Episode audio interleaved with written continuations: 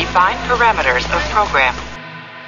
Olá, eu sou a Bruna Mata, dubladora da Chile, e você está ouvindo um podcast da Rede Track Brasilis. James Kirk of the United Starship Enterprise. I speak from pure logic. Make it so, Navarre. You cannot deny me, Cisco. There's coffee in that letter. Where no man has gone before.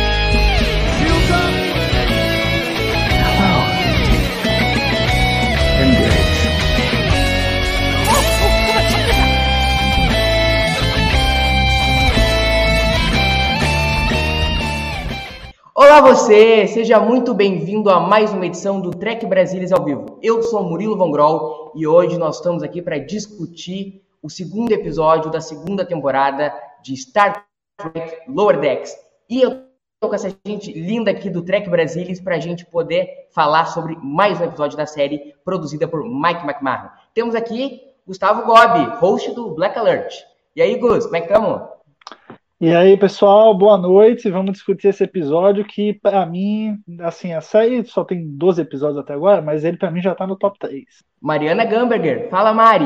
Boa noite, pessoal, tudo bom? Não, não fiquei tão empolgada assim como o Gus, mas o episódio é bacana, tem bastante coisa pra gente falar. Boa noite, Nívia Dória. Boa noite, Murilo. Boa noite, Gustavo. Boa noite, Mariana. Boa noite, todo mundo que está assistindo. Vamos discutir esse episódio que eu gostei mais do que a Mariana. Tô mais pro Gustavo ali. E eu acho que dividiu um pouquinho a equipe, mas acho que faz parte, né?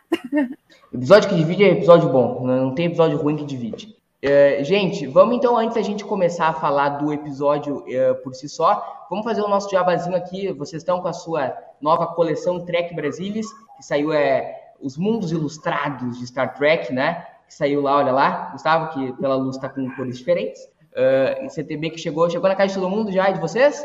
Já, na minha já. Chegou aí e o Gustavo aí quer fazer um jabazinho da, da promoção dos 100 anos de Gene Roddenberry, né, Gus? Pois é, senhores. Esse mês nós estamos celebrando 100 anos de nascimento do grande pássaro da galáxia. E então, na coleção Trek Brasilis, na compra do volume desse mês, né, o, o livro unitário, ou se você assinar a coleção para receber os livros mensalmente, você leva de graça o volume 13, que é justamente o volume em que a gente aborda a vida de Gene Roddenberry. O livro se chama Gene Roddenberry 100 anos, foi lançado em janeiro, né, já pensando que o centenário seria nesse ano, então vale muito a pena a biografia completa, os anos dele pré-jornada, quando ele ainda era militar, quando ele começou as produções, depois a criação, Star Trek, depois uh, o cinema, a nova geração, até a despedida dele em 1991. Então, essa é a promoção Dini 100 anos da coleção Trek Brasilis. Vale muito a pena, confere lá em trekbrasilis.org barra colecal. É isso. Top demais, top demais, vale muito a pena. Tá passando aqui embaixo, aqui na sua tela, a, a promoção. Você pode ir lá em trekbrasilis.org barra coleção e fazer a sua assinatura. E antes da gente ir para o episódio, a gente tem que comentar um conteúdo exclusivo do novo canal do Trek Brasilis no no Telegram. Como é que é o link para o pessoal acessar, Gus? É, é... é t.me barra Brasilis. É, Isso aí, é lá... no nosso canal novo lá. E se você já estivesse lá desde ontem, você já teria visto um conteúdo exclusivo do TB lá no Telegram, o vazamento que teve da dublagem de Star Trek Lower Decks, né? Uh, que vai ser veiculado em setembro pelo Paramount Plus no Brasil e que vai ser traduzido como Jornada nas Estrelas Subalternos. Antes da gente falar sobre o episódio. Vamos fazer uma, uma rodada rápida de o que vocês acharam da dublagem da tradução. A Nívia, que é a nossa especialista em dublagem aqui no, no Trek Brasilis. Nívia, o que, que tu achou da dublagem, do, dos dubladores e como eles encararam esse pequeno trailer que nós tivemos de, de Lower Decks ou de Subalternos? Né? Não, nós também não tivemos, a gente não tem como avaliar o trabalho como um todo, porque a gente viu também muito pouco, né? Bom, é, pelo pouco que a gente viu até agora, eu gostei muito do desempenho dos dois dubladores, tá? É, em questão de interpretação, eu acho que é, os dois estão muito bem. É, principalmente o. Eu vou destacar o Boiler, porque eu achei que a voz do dublador não.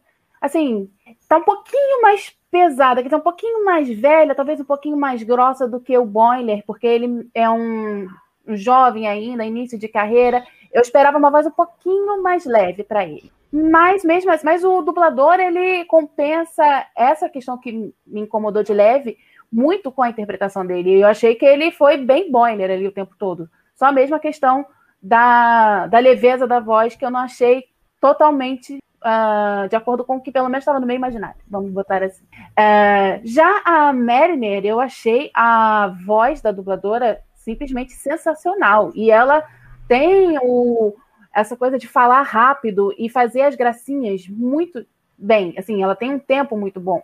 A única coisinha que eu achei que poderia estar um pouquinho melhor na Mariner é porque a Mariner está bêbada.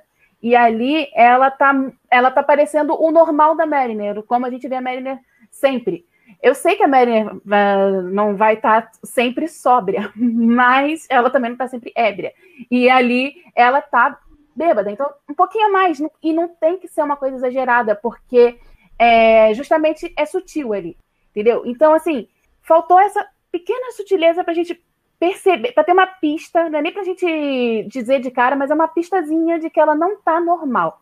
Mas tirando isso, é, esses dois dubladores arrebentaram. Eu queria saber até os nomes, porque realmente gostei muito e eu espero que mantenham a, esse nível assim, de interpretação para cima, né? É, porque tá realmente muito legal, muito legal mesmo esses dois personagens.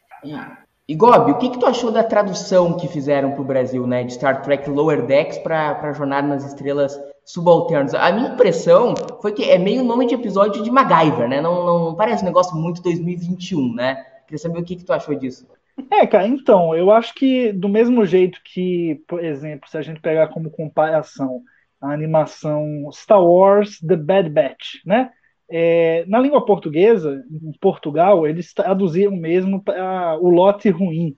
E claro que não pegou, né? E muito menos aqui no Brasil, que eles traduzem também é, em tela, na dublagem, como os mal feitos. Não funciona, porque a gente vê lá, quando a gente entra no Disney Plus, a gente vê lá a logo Star Wars The Bad Batch. E eu acho que é o que vai acontecer com Lower Decks. Lógico que dentro do episódio eles podem tratar os Lower Deckers né, como subalternos, é, nos gritinhos da Mariner, né, lá falando lower decks, lower decks, né, eles vão falar subalternos, subalternos, mas todo mundo vai ficar chamando lower decks, porque é como a gente está mais de ano chamando a série, né, mesmo ela não tendo chegado oficialmente ainda no Brasil, eu acho que já pegou. Então, mudar essa cultura vai ser difícil. E eu acho que também dentro do serviço eles não vão colocar, por exemplo, uma logo personalizada lá, Jornada nas Estrelas Subalternos. Então eu acho que assim, é um nome meio é meio feio, vai, subalternos eu não acho muito bonito não, mas eu acho que foneticamente encaixa dentro da, da dublagem, é, mas também acho que não vai pegar, então não tem muito que se preocupar não. E, e Mari, a, a, questão da dublagem ela é muito importante e muito interessante ao passo que vai chegar para mais pessoas, né? No, no, mundo inteiro, gente que às vezes não, a maioria das pessoas não sabe falar inglês, as pessoas às vezes que têm dificuldade em ler legenda, a questão da dublagem, da distribuição no Brasil vai facilitar muito o acesso da série, né? Ah, com certeza. Eu não sou uma pessoa que consumo material dublado. Eu gosto de ver no, no na língua original mas eu acho importante. O Brasil é muito forte nisso em dublagem. Você vê que cada vez mais tem muitos filmes que às vezes só vão dublado para o cinema.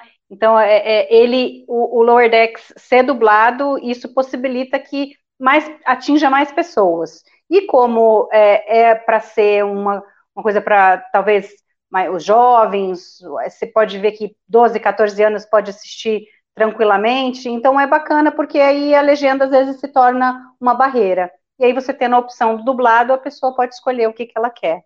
É, de fato, é, é, traz bastante essa acessibilidade para Star Trek. Então, gurizada, vamos começar a falar do nosso segundo episódio, né? Então eu queria saber muito as impressões iniciais de vocês. Uh, vamos, vamos dar a volta agora ao contrário. Vamos começar com a Mari. Mari, suas impressões iniciais desse segundo episódio do Lordex. Vamos. É, a primeira Primeira impressão, assim, eu achei um episódio mais mediano. Ele não, não me pegou tanto. Tem três pontos, assim, que quando eu assisti a primeira vez, que me chamaram mais atenção, que, que foi o que não fez me achar que, que o episódio era muito legal. A primeira é que eu fiquei um pouco decepcionada com a introdução do Keishon, embora eu não tenha assistido Darmok, então eu não tenho noção de como são os, os tamarianos. É, quando, você, quando falava assim, ah, que ele fala em, em, é, metáforas tal, eu achei que ele falasse frases com duplos sentidos, umas coisas mais diferentes. Mas, mas ali não, ele fala uma coisa que você não, atende, não entende absolutamente nada, que só tem sentido para ele. E aí alguém sempre está traduzindo, ah, não, ele quis dizer isso, ele quis dizer aquilo, ou ele mesmo diz. Então isso daí um pouco me deixou assim meio com o pé atrás, eu esperava uma outra coisa, né? A segunda coisa foi que é, a história da Titan, a gente estava esperando para saber o que vai acontecer com o Boiler e tal. Não vou ainda entrar em detalhes com relação à volta dele, mas isso realmente foi fantástico. Achei muito uma sacada fenomenal do, do McMahon. Mas é, é, ali a história ficou muito com, com a equipe o Boiler indo ali na mina, e, e, assim, eu vejo assim, eu não consegui me conectar com os personagens ali. Claro que não essa não é a intenção, é uma coisa rapidinha, eles não vão ficar aparecendo, mas era parte do episódio e, e não, sabe, não, fico, não foi uma coisa interessante, assim. Foi tudo feito para chegar no momento de como o Boiler ia, iria voltar para Cerritos. E a terceira coisa é que no, na a primeira impressão foi mais, na segunda vez que eu assisti, nem tanto, mas eu achei um pouco a Mariner muito irritante é, com a briga dela com o Jet. Eu achei que estava um pouquinho demais. Depois que eu assisti de novo, não achei tanto, mas achei que podia ter sido um pouco menos. A minha primeira impressão é, é, é exatamente o oposto. Eu vibrava a cada, a cada momento da Taita, porque aqui é presidente do fã-clube de, de Jonathan Frakes, né? Então, cada cena mais que a gente pode ter com o Riker, para mim, é, é de, grande, de grande valia. E tomara que esse começo série seja um, um backdoor pilot para os caras fazerem uma animação de USS Titan, né?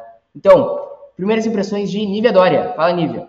Bom, eu gostei bastante do episódio. Eu não tive esses grandes problemas, não, uh, que a Mari apontou. É, eu gosto dos tamarianos, eu gosto dessa questão deles falarem por metáfora, porque é algo que é bem dentro da cultura dele. Porque eu sou linguista, né, gente? E eu vejo muito a linguística sendo mostrada de uma maneira muito decodificadora na, na ficção científica, simplesmente. Só que o que a gente vê é o tradutor universal consegue traduzir o que eles falam. O negócio é que ah, eles querem falar exatamente aquilo, só que aquilo tem uma outra significação por causa da questão cultural, né? Então, nisso eu acho legal e é interessante que ele já está tentando aprender, porque ele, como entrou na frota, ele tinha que conseguir se comunicar de alguma forma, embora não seja 100%. Então, o Cation foi, para mim, foi legal. Ele ficou muito fofinho de fantoche, por sinal. eu quero um fantochezinho dele. É... A Taita, eu gostei. Eu tenho, assim, eu gosto do, eu gosto e não gosto do Hiker. Eu tenho, eu tenho vários momentos. Assim, eu tinha um leve crush nele quando eu era criança. Depois eu comecei a não gostar tanto dele, depois eu voltei. Mas assim, eu acho que Lower Decks faz muito bem para ele, porque eu acho que o, o Jonathan Frakes fica tão solto ali, dublando o Riker, fazendo aquela, falando aquelas coisas de jazz, a, meio amalucado ali no meio e tal, mas ao mesmo tempo ele passa essa coisa de ele ser o capitão, então ele, eu acho legal ver a interpretação dele ali. Uh, e a, a eu acho que, assim, ela tá irritante, mas ela, se a gente for parar para pensar, ela é um pouquinho irritante. Ela é legal, é, mas ela, é legal e irritante. Então eu gostei também da parte do, do pessoal da Cerritos ali no, com aquele, aquela nave dos colecionadores. Então, assim, as minhas primeiras impressões foram que foi um, um, foi um episódio muito legal, realmente foi um dos melhores até agora. Achei, achei que as referências. É, para é, colocaram bastante referência e trazer isso numa nave de colecionador foi legal. E ao mesmo tempo que, que faz uma é, tem uma rima com os acumuladores também tem um pouco com próprios fãs que colecionam né? Sei lá eu acho que tem fã que ia querer o, esqueletos de clones modificados da de oficiais da frota conhecidos então eu assim eu achei o porque o que eu queria era me divertir e ver uma aventura uh, ali de desenho animado. E foi o que eu consegui ter. Então eu não me decepcionei nem um pouco ao longo dos 20 e poucos minutos, não. Boa, Nívia. E Gustavo, eu tenho certeza que vai se juntar ao meu coro, né? Porque o Gustavo também é associado lá na Associação dos Fãs de Jonathan Frakes, né? Tenho certeza que ele vai se juntar ao meu coro aos elogios a Titan. Eu queria muito, já no primeiro episódio, ver mais da Titan. Eu quero, eu quero, eu quero ver Titan. E esse segundo episódio nos mostrou uma aventura muito legal da Titan. Primeiras impressões, Gustavo Gobi. Gustavo. Gustavo. Tô travado. É, o Gustavo tá fora da área. Travou. Tá fora da área, vocês não estão me ouvindo? Vocês não me ouvem? Agora voltou. Ih, o Gustavo caiu. Era ele que tava travando, Tava então? travada. Acho que sim. Era ele. Então, não vai ter primeira impressão do Gustavo hoje. Não vai ter. Depois ele- a gente aborda. Expulsão do Gustavo. Fora, Gustavo. Fora, Gustavo. Bota nos comentários. Fora, Gustavo. O, não, o Gustavo já vai voltar aí. E a gente vai, vai voltar. Então, é o seguinte. Vamos, vamos abordar, então, a gente começar a abordar o episódio. Porque, assim, um, um ponto que a Nívia tocou que eu acho muito interessante sobre esse episódio, sobre uma espécie de... Olha lá, voltou o homem. Voltou o homem. Olha lá. Opa, tinha Nem esperou o terceiro dia e pequena, já está de volta. uma pequena interferência aqui, né? Rolou uma intriga da oposição, mas voltou, voltou a internet aqui. Então- Você minha- minhas, minhas primeiras impressões do episódio, não foi isso? Isso, Eu manda voltei bala. muito tarde já. É, Não, não, não, Então, cara, mandar, a gente não tinha começado a falar ainda, pode mandar. Não, eu Como tava eu falando, falei, né? e eu tenho certeza que vai se juntar o meu coro a ver mais Titan, porque tu também é associado lá na Associação dos Amigos de Jonathan Frakes. Com certeza, eu assim, acho que a toda essa trama, né, do Boiler na Titan, eu acho que teve um desfecho muito engraçado e muito interessante que eu curti muito. E isso faz o episódio para mim ser um dos melhores de Lower Decks até agora. Assim, eu acho que o fato da gente ter agora dois Boilers no mesmo universo abre um leque de possibilidades, eu acho que muito interessantes assim, para que a gente possa ter uma desculpa para voltar para Titan, porque, bom, o boiler da Titan é tão boiler quanto o boiler da Cerritos, né? Mesmo sendo um clone, eu acho que sim, mas eu não acho que é o que vai acontecer, não. Eu acho que eles vão, tipo, agora que o boiler voltou, né?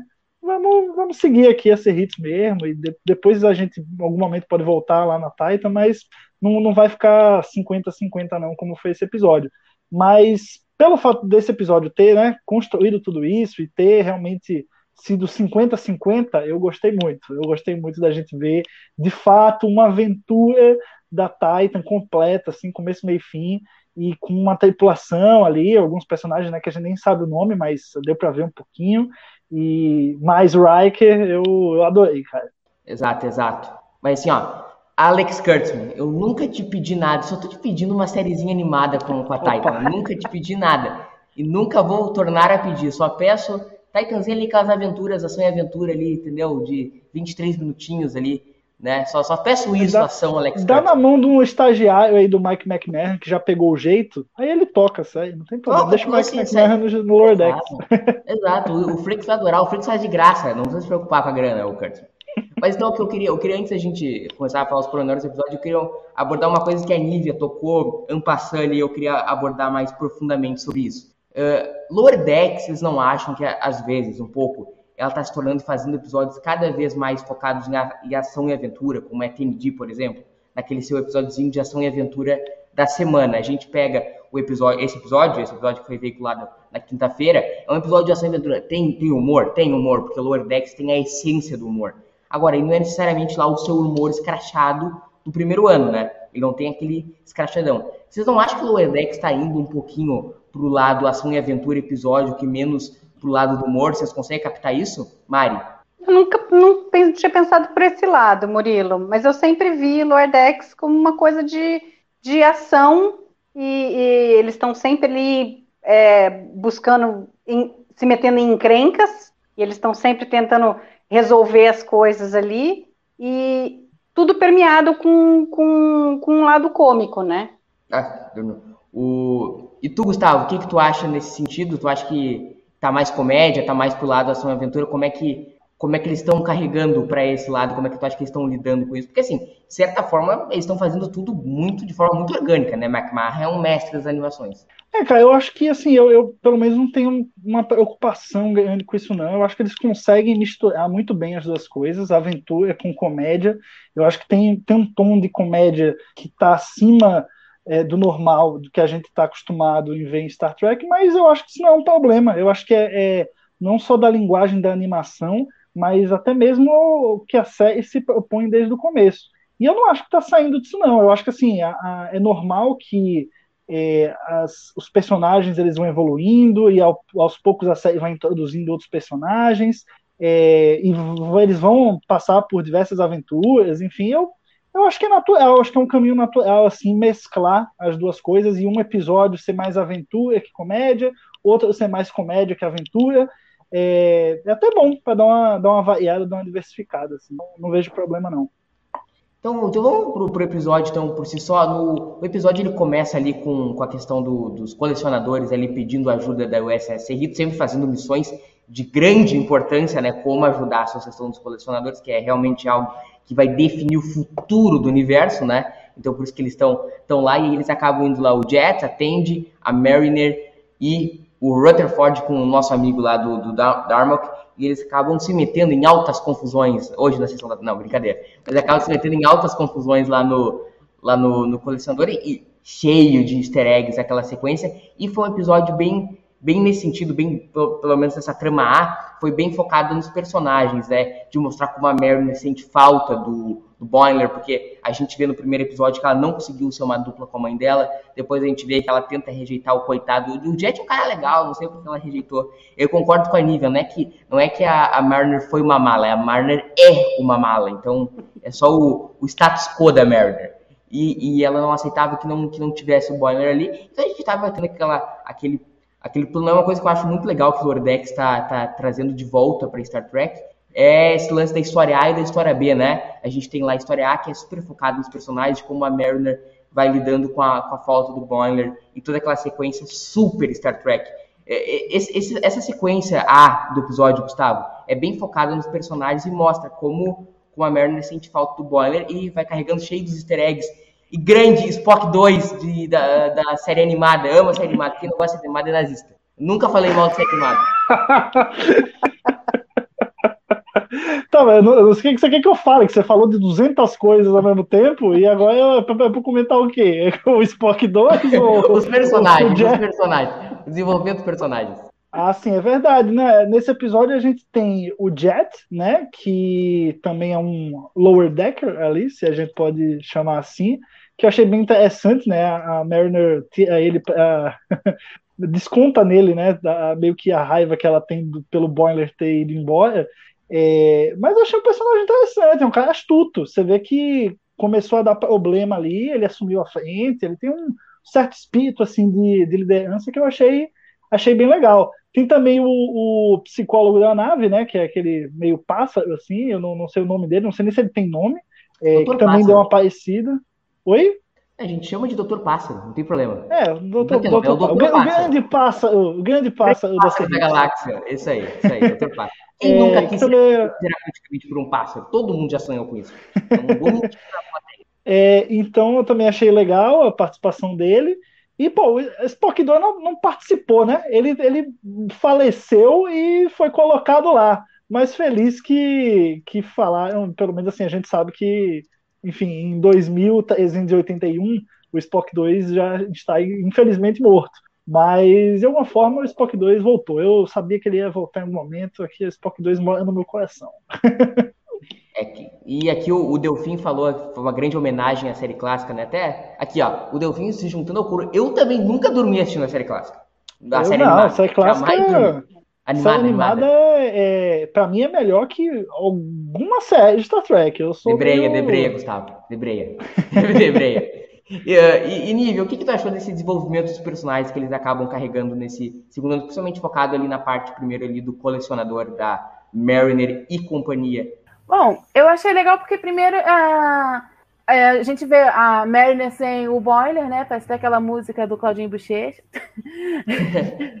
e, mas assim, e é claro que ela ia sentir falta, e é claro que ela ia tentar encontrar o que tinha de parecido do boiler e é, do jet no, com boiler para rejeitar, e, de, e aí ela começa a descobrir que, na verdade, ele não é só aquele certinho, protocolar, ele também tem aquela parte que ele imita o, o imediato, aquela coisa toda, e ali eles conseguem se conectar. Mas o que eu achei muito legal mesmo, sim, foi legal ver essa parte da Madeline, conhecer o Jet, tal, mas eu achei bem legal ver a Tandy e o Rutherford tendo que assumir a liderança numa determinada parte do episódio. Foi interessante essa mudança ali, né, um pouquinho, porque é sempre a Madeline na frente, Uh, o Boiler também com grande destaque, e ali, não que eles tenham tido um grande destaque, mas em um certo momento eles tiveram que tomar a frente para resolver, porque afinal de contas eles é que tinham o conhecimento necessário para tirá-los daquela situação ali que estava uh, cada vez pior, né, naquela sala.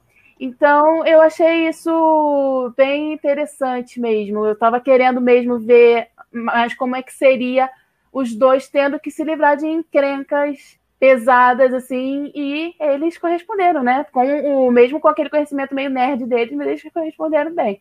Então é, é, é isso, assim, que eu acho, principalmente pegando esses os quatro, os quatro principais, os três principais, mais o. E espero que o Jet volte em algum momento, né? Cara, o, o cara virou um, um, boneco, tipo, muito nonsense isso, gente, pelo amor de Deus. O cara, o cara virou um boneco, é muito surreal. Ah, mas é fofinho. Não, é fofinho, mas é surreal. Eu mas... compraria. Eu não, eu compraria, não. É, McMahon vai, vai nos tirar até o, até o couro de dinheiro. Ô, ô Mari, ele, eles aproveitaram esse, esse segundo episódio e pelo formato episódico da série, eles podem aproveitar bastante para desenvolver o elenco terciário da série, como o Gustavo bem lembrou, brilhantemente lembrou.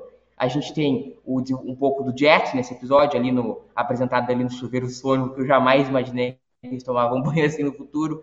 A gente tem ali o nosso Dr. Pássaro, a gente tem o pessoal da, da Titan, eles esse tipo de, de, série possibilita a gente explorar bastante esses personagens terciários que a gente viu nesse episódio, né, Mari? É, eu gostei mais dessa parte do, dos personagens que eles desenvolveram no, na história A. Né? O Jet, eu achei que é, no fim eu, eu, tinha falado que eu tinha achado a Mariner é, irritante demais, mais do que normalmente ela é, mas pensando aqui, ouvindo vocês falarem, é, faz muito sentido que ela estivesse dessa forma, porque ela estava sentindo falta do Boiler. Então ela está procurando no Jet que ele fosse o Boiler, só que ele não era, ele era um pouco diferente. Então teve essa, esse choque ali, né? Então foi bacana. O pássaro ali é engraçado demais. Ele vai lá, ele quer, ele quer brincar com o bonequinho, e a Tana disse que tá lá, mas tá escrito que não é para mexer no cara tal. Então, é, esse daí foi engraçado. Agora, do lado da Titan, eu acho que tirando o Hiker é, para você não ficar bravo comigo, Murilo, realmente a uhum. parte do, do Riker é, é, legal, ele com essa coisa do, do jazz e da música, que ele faz o paralelo quando ele está falando, mas, mas o elenco ali não chamou atenção, os três ali. Na, também não tinha tempo para isso nem nada, então não foi algo que tenha feito muita, muita diferença para a história em si eles são meio unidimensionais, né, Mário? Mas assim, é, eu também não culpo, é. porque assim, ó, não, não vou crucificar o McMahon por isso, porque assim, quantos tempos os caras tiveram tempo, quanto tempo de tela os caras tiveram para ser desenvolvidos? Não dá pra contar a história da vida do cara, entendeu? Ali em, em, o episódio já é curto e foi a história bem, então acho que vai é, só que o Kurtzman vai atender meu tem, pedido e eles vão desenvolver eles ligação com eles, entendeu? O problema é que você não, não sente de cara um, uma ligação com esses personagens que a gente pode pensar no primeiro episódio de Lower Decks, quando a gente não conhecia nenhum. E, e, logo de cara, eu pelo menos já você já senti uma ligação com a Mariner, com o Boiler, entendeu? Com, com, com a Tandy e com o Rutherford em menor escala, mas com esses dois personagens eh, você já, já sente uma ligação. Como eles são mostrados, claro que eles têm uma importância, eles têm que ser muito bem mostrados, porque eles são os personagens principais. Mas esses três personagens não, sabe, né? tanto fazia quem eles eram ali. Era uma, era só para encher linguiça ali para a gente chegar no, no final do, do boiler, né? Não, tem razão. O, e Gustavo, e a gente vai para a sequência depois da Titan, que é a história B, e a gente vê muito ali a história para contrastar o Boiler com a tripulação da Titan, porque o Boiler claramente não está maturado o suficiente para estar na, na Titan. Fazer a piadinha, tipo assim, aqui estamos sempre resolvendo o problema do universo toda semana. Aí eu, eu sempre corto pro Boiler, o Boiler tá dando aéreo com a nave, ai, vou morrer e tal. E eles sempre, eles sempre pegam esse sentido contrastando o Boiler com o que está acontecendo monotonamente na Cerritos, na Titan, estão sempre resolvendo o problema do mundo. E, e, contrasta bem. E sempre legal ver o Riker na, de volta à estratégia, ele sente muita vontade ali na, na dublagem, né? É, eu acho que o Jonathan Frakes é um cara que, pô, ele tá fazendo o Riker há décadas, né? E eu acho que o cara tá em alta de novo, né? Voltou o personagem em Picard, em Lower Decks, ele já dirigiu vários episódios de Discovery, é um cara que nessa nova era de Star Trek na televisão tá sendo bem demandado e tá. O personagem sempre foi icônico, mas é, sendo bem demandado assim, e eu acho que ele se sente super a, a, a vontade no papel, é o papel da vida do cara. E eu acho que em animação existe uma liberdade maior, né? A liberdade do ator também imprimir mais é, é, de uma personalidade que ele quer colocar o personagem e, e, por ser animação também fazer um personagem mais solto, né? Mais, enfim, mais mais, daquele, mais Riker mesmo. Eu acho que ele tem um jeitão assim que que combina bem. É, e o Boiler é, é legal como o Boiler ele sempre lógico, ele é meio um underdog, assim, dentro da Titan, né? Meio que ele é um novato ali, e ele. É legal como em vários momentos ele deixa claro que ele, ele tá gostando, mas ele não tá gostando daquilo ali, sabe? A parada dele é missão diplomática, é explorar, né? Conhecer novas civilizações, audaciosamente ir onde ninguém jamais esteve. Enquanto a Titan tá muito investida numa missão é, com os, os Patlas, né? O, aquela raça lá, os caras que são meio bobão lá, né? Do, do fim da, da primeira temporada, é, que é mais guerra, é mais tiro, é, é uma coisa mais. A missão da Titan naquele momento é mais focalizada em resolver um problema com uma raça específica é, e não necessariamente explorar é, o universo. É, então acho que isso desagrada ele, claro, né? Eu acho que pô, desde o primeiro segundo em que a Titan aparece nessa temporada, que é o, o, o Boiler gritando desesperado no meio da, da missão, no meio da, da ponte ali, já é para demonstrar que em algum momento ele voltaria para Cerritos, que ali né, não é exatamente o lugar dele, ele está ali de uma maneira momentânea. Claro que para ele está sendo uma coisa bacana, né, a experiência, está é, de certa forma realizando um sonho. Para a gente é bacana, porque é a Titan, é o Riker, né, é muito legal. É, é legal como a série meio que você consegue ver isso no, até nos tons escolhidos para fotografia da série mesmo. Você vê que a Titan é sempre um ambiente mais escuro. Os uniformes eles são é, é, padrão, né, escuro, só com um detalhe dos lados por dentro da, das cores, né? É, então você tem essa diferenciação bem clara do, do que rola, o que está rolando na Titan, o que está rolando na Cerritos, de uma maneira muito visual também. É, mas eu, eu gosto muito, cara. Eu gosto muito. Essa, esse episódio conseguiu despertar essa, essa necessidade que tinha no meu coração, ainda mais de ter mais Titan, mais, mais Riker, assim, mais. Ele tá de volta. Eu acho que a gente também tem que, né? Quero ver o quarteto, pô. Quero ver o quarteto Lower Deck, Lower Deckers, né? Agora, com, em novas aventuras. Essa aventura na, na Titan, acho que já mostrou bem acho que agora o Gus tocou no ponto que, na verdade, todo mundo quer falar, né? Que é a questão de como eles resolveram o dilema do Boiler, né? Então, os caras foram lá e mostra como o McMahon é tracker, né? Ele vai lá em second chances da, de, da nova geração para buscar um dilema assim. E, e, uma coisa que eu ouvi o Gustavo falando e que é muito verdade. Eu duvido que alguém falasse, vamos clonar o Boiler, vamos mandar o Boiler para ser ricos. Ninguém, ninguém achava. Ninguém só ele, achava. Só Exato. Só Ninguém suspeitava que isso ia acontecer. É uma solução para ficar no mínimo criativa, né, gente? É uma, é uma solução para ficar no mínimo criativa. E aí eu já vou fazer a nossa primeira pergunta de nerd, né, sobre esse assunto para Mari. Que é só nerd debatir isso. As pessoas normais do mundo real não, não estão debatendo isso agora. Mas quem que é o original, quem que é o clone? Essa, essa dúvida não se abateu sobre ti quando terminou de ver o episódio?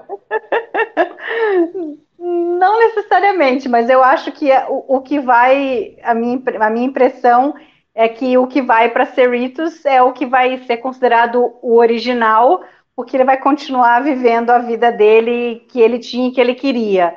E, e o Boiler, que, que vai ficar na, na Titan, ele já mostrou que ele vai seguir um novo caminho. Ele já parece diferente do Boiler que a gente viu.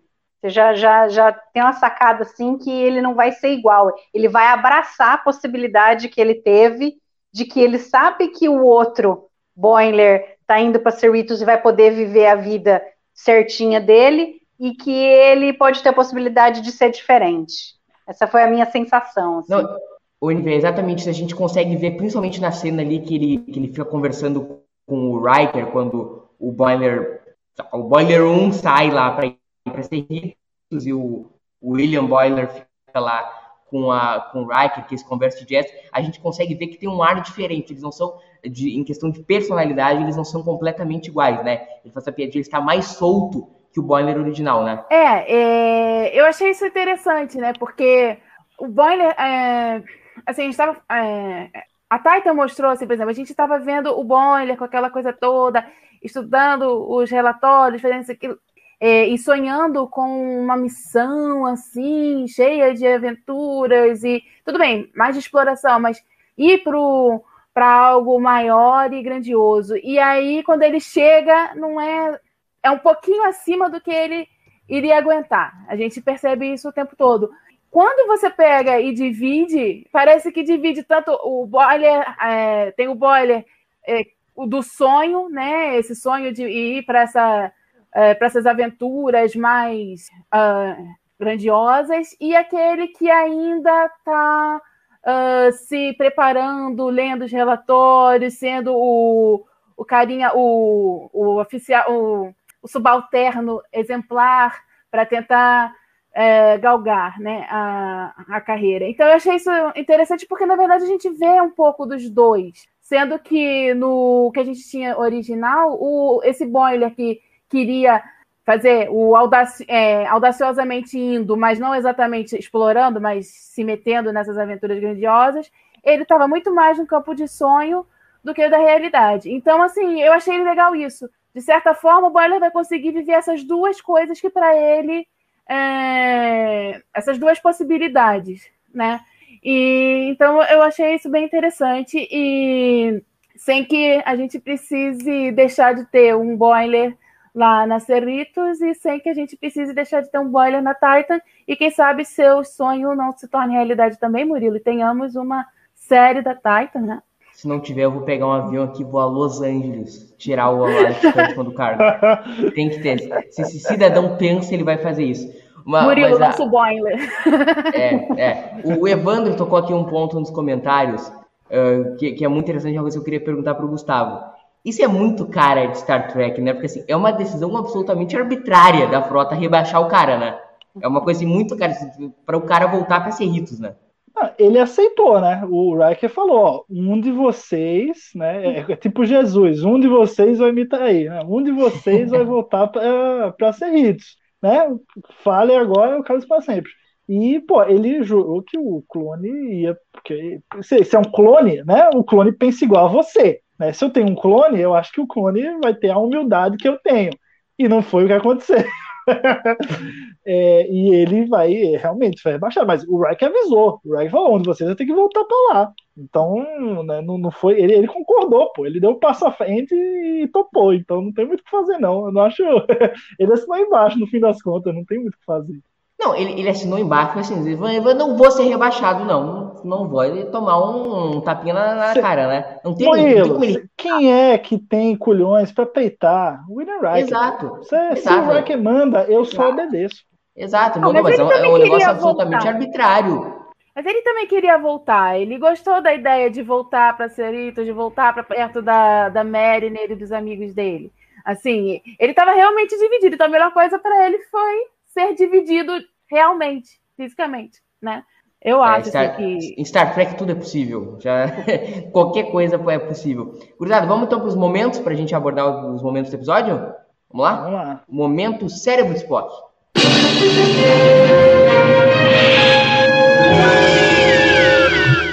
Gente, eu acho o momento cérebro de Spock mais difícil de fazer em Lower Decks, porque assim, Lower Decks é um grande momento cérebro de Spock, né? Então, assim, eu, eu, vou colocar um, mas assim, não é que não funciona, funciona pra caramba. Que é o nosso amigo lá, chefe de segurança, virar, virar um, um, boneco, que é completamente nonsense. É, é o negócio mais sério mas é proposital, não é um defeito que eu coloco no episódio. Nívia. Ah, Brilo, por que eu?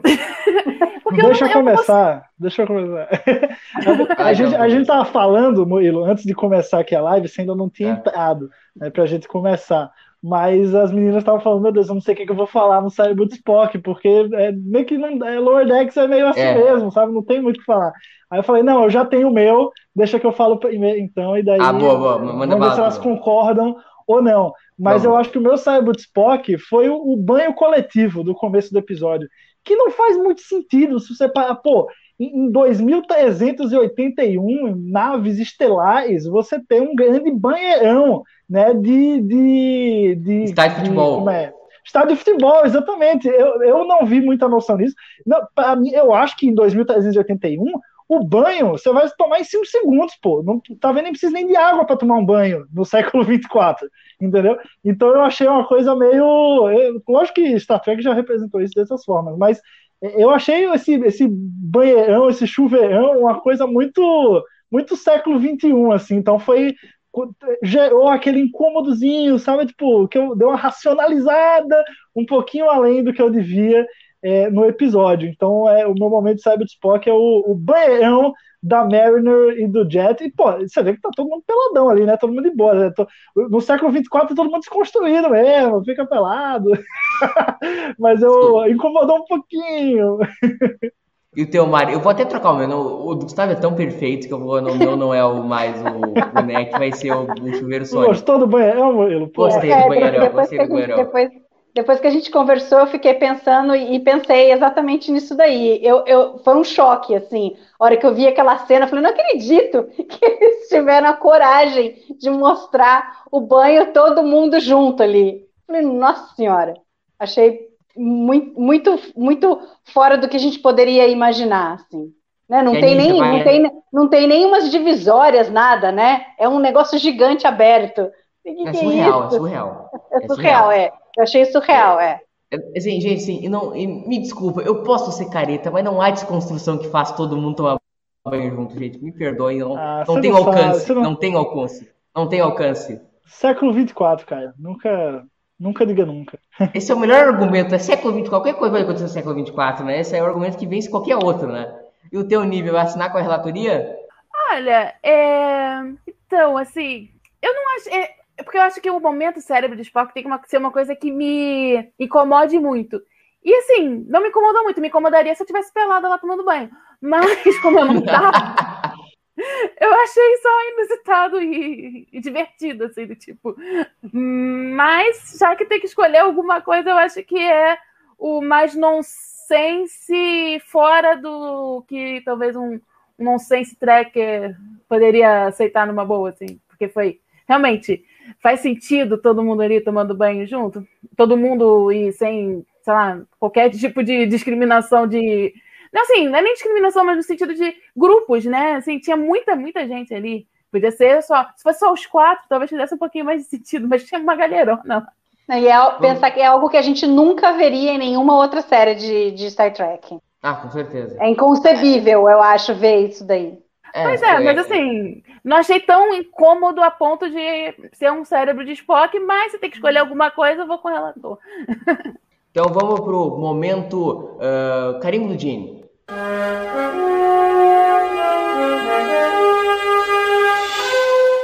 Acho que o momento do carimbo do Gene é super fácil. O momento carimbo do Gene é no final, quando o pessoal vai lá tirar phaser e o Bonnie fala, não, a, Frota Solar não é pra ficar aqui dando tiro, eu vim aqui pra explorar, eu vim aqui pra fazer A, B, C, D. Aí cada um você fala, não, eu vim pra minerar, eu vim porque eu sou o rei da engenharia. Acho que isso é, é muito algo que saudoso Gene aprovaria. Qual é o teu, Mari?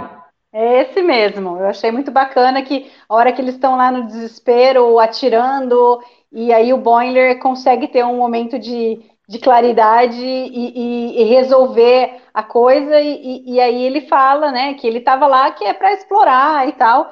E aí é bacana que ele reflete isso no- nos três. Os três percebem, porque toda, toda a conversa deles anterior era que eles estavam lá e lutando contra os Packlets e tal, e não sei o quê, nós somos fodões, mas... E o Boiler falando, não, porque Enterprise D, o Hiker devia gostar muito, era muito legal lá, o jazz, não sei o quê, o quarteto, né? E, e, e aí, de repente, os três percebem isso que, que o que o Boiler está falando, né? Eles são tocados por isso. Eles percebem que eles precisam recuperar o motivo pelo qual eles é, resolveram é, se juntar à frota. Então, esse, esse realmente é, é, é um momento bacana. Assim. O teu, Nívia? O meu é esse também, porque acaba sendo também uma grande exaltação da Enterprise, né? E acaba.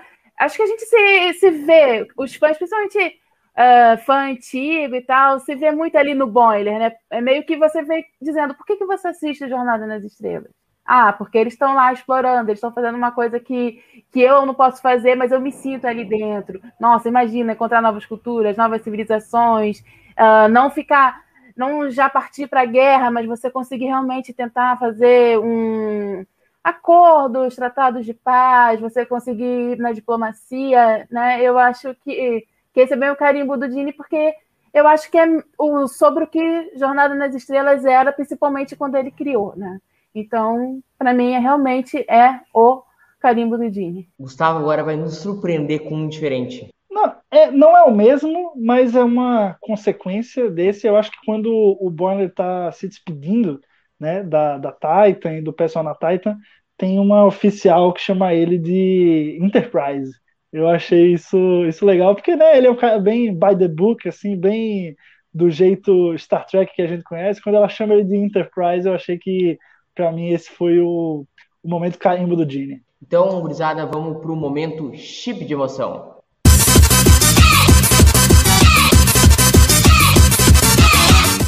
Vou começar com o Gustavo, porque eu tenho certeza qual que é o dele. Tem certeza? Qual que é o meu? Absoluta, Fala aí, então. rigorosa. É o Spock de Fala aí.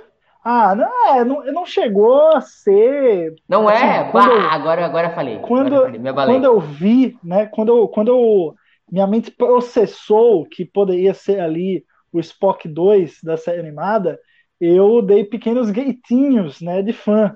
Fiquei meio, caraca, meu Deus, Spock 2! É, mas eu acho que assim, o momento emocionante de verdade do episódio, eu acho que é o retorno do Boiler. Eu acho que quando ele chega ali na, na, no bar, ali onde eles estão dentro da Cerritos, e a Mariner tá falando sobre alguma coisa quando ela vê o Boiler ali no fundo, ela, ah, meu Deus, o Boiler voltou, sabe? Tipo, é, é, é, toda essa, essa amizade que existe nos dois é, é, é, muito legal, assim, essa relação que tem entre os dois. É, e eu acho que foi ali, ele chega, até o Jet sai, né? O Jet pega que, pô, eles são muito amigos, os quatro ali, e, e ele, ele senta na mesa junto com, com os outros Lower Deckers. Eu acho que é ali que é o chip de emoção, a amizade, né? Essa amizade de tanto tempo é, esses amigos se revendo, né? Depois de uma, dessa aventura do, do Boiler na Titan. Então errei, errei rude.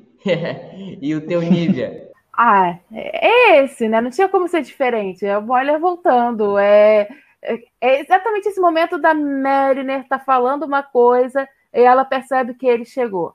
Né? É a emoção de reencontrar um amigo querido que você estava sentindo falta, você até conseguiu fazer um outro amigo que também parece ser, que que é uma pessoa muito legal, de quem você já está gostando bastante, mas não tem, você não, tem como você substituir assim um amigo por outro.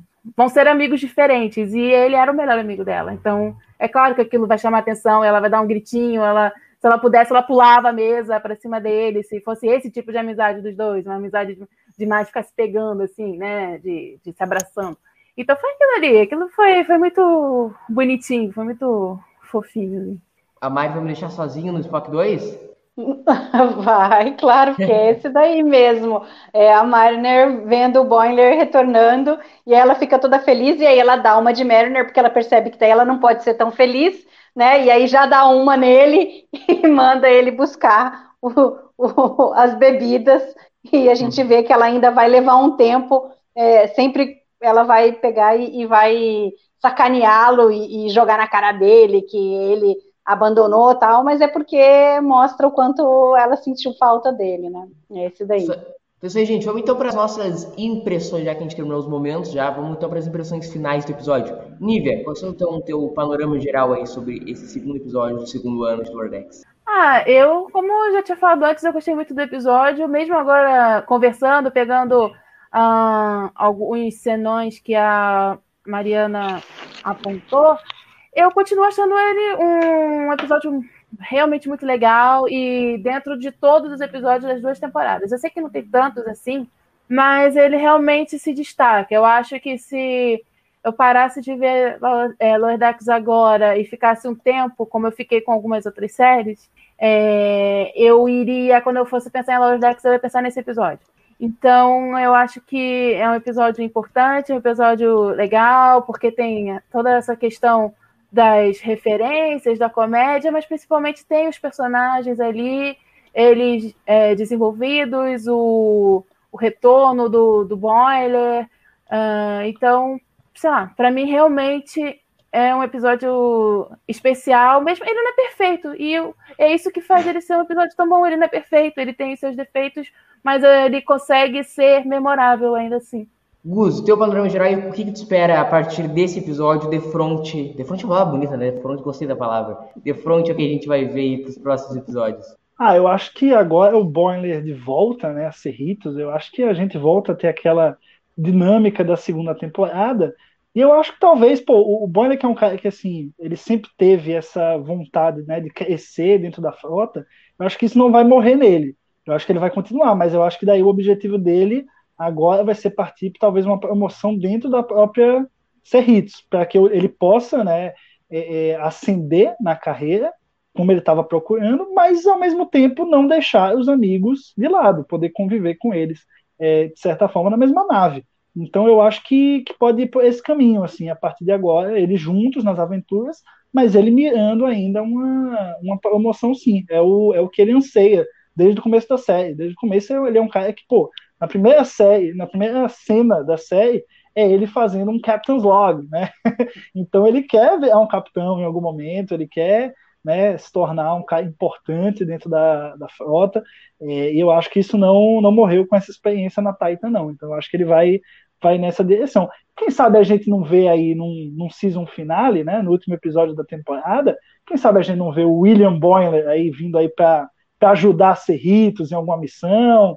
Eu acho que isso pode tem, uma grande chance de acontecer. Deixa aqui meu minha esperança e minha aposta. O que eu imagino que ia ser muito legal acontecendo é, por exemplo, o Boiler chegando com a Cerritos em algum planeta onde a Titan já teria algo como se fosse primeiro e segundo contato onde o William Boyler já tinha causado todas naquele planeta, e ele chega lá e os caras querem o sangue dele, entendeu? Acho que seria algo muito divertido de acontecer. E tu, Mário, o que, que Lordex nos reserva a partir de agora? Bom, é, eu acho que essa volta do Boiler é, é, era esperada, né? Gente, era o que a gente estava querendo. E agora é ver como que eles vão fazer a dinâmica dos quatro, né? Como que vai rodar ali, porque uma coisa a gente falou, falava muito da primeira temporada, que eles bateram muito na dupla Boiler e, e Mariner e o Rutherford com Attend. É, nesses dois primeiros episódios a gente fico, ainda continuou Attend com o Rutherford juntos e a Mariner mais primeiro com a mãe, e agora nesse com eles, eles três, né? Mas ela acabou é, é, sendo muito mais com o Jet na falta do Boiler. E o que a gente espera é que eles eles mesclem, mesclem mais. E pelo que a gente viu do trailer do próximo episódio, vai ser a Mariner com a Tandy. Então, tenho grandes expectativas para o próximo episódio. Acho que pode ser bem interessante. Isso que você falou do, do Boiler, da William Boiler, é com certeza vai ter algum episódio dos dois juntos. Eu não é à toa que o, o McMahon fez isso, ele não vai deixar de aproveitar essa, essa, essa oportunidade que ele tem aí, né? Então é isso aí, gente. Acabamos já, secamos de ponta a ponta esse, esse episódio do Lordex. Queria agradecer muito a presença de cada um de vocês. Você que está nos acompanhando aqui há 55 minutos a noça live, ou você que está escutando depois no seu podcast, no seu agregador de podcast favorito. Muito obrigado pela sua audiência. Muito obrigado, Nívia. Nívia está sem áudio. Obrigada, desculpa, gente. Obrigada a vocês, é, vocês três, obrigada a quem está assistindo. E vamos aí é, rumo ao terceiro episódio. O que, que nos aguarda? Ver a Tandy e a, a Marilyn juntas vai ser legal, ver uma dupla feminina, né? Muito obrigado pela presença, Mari.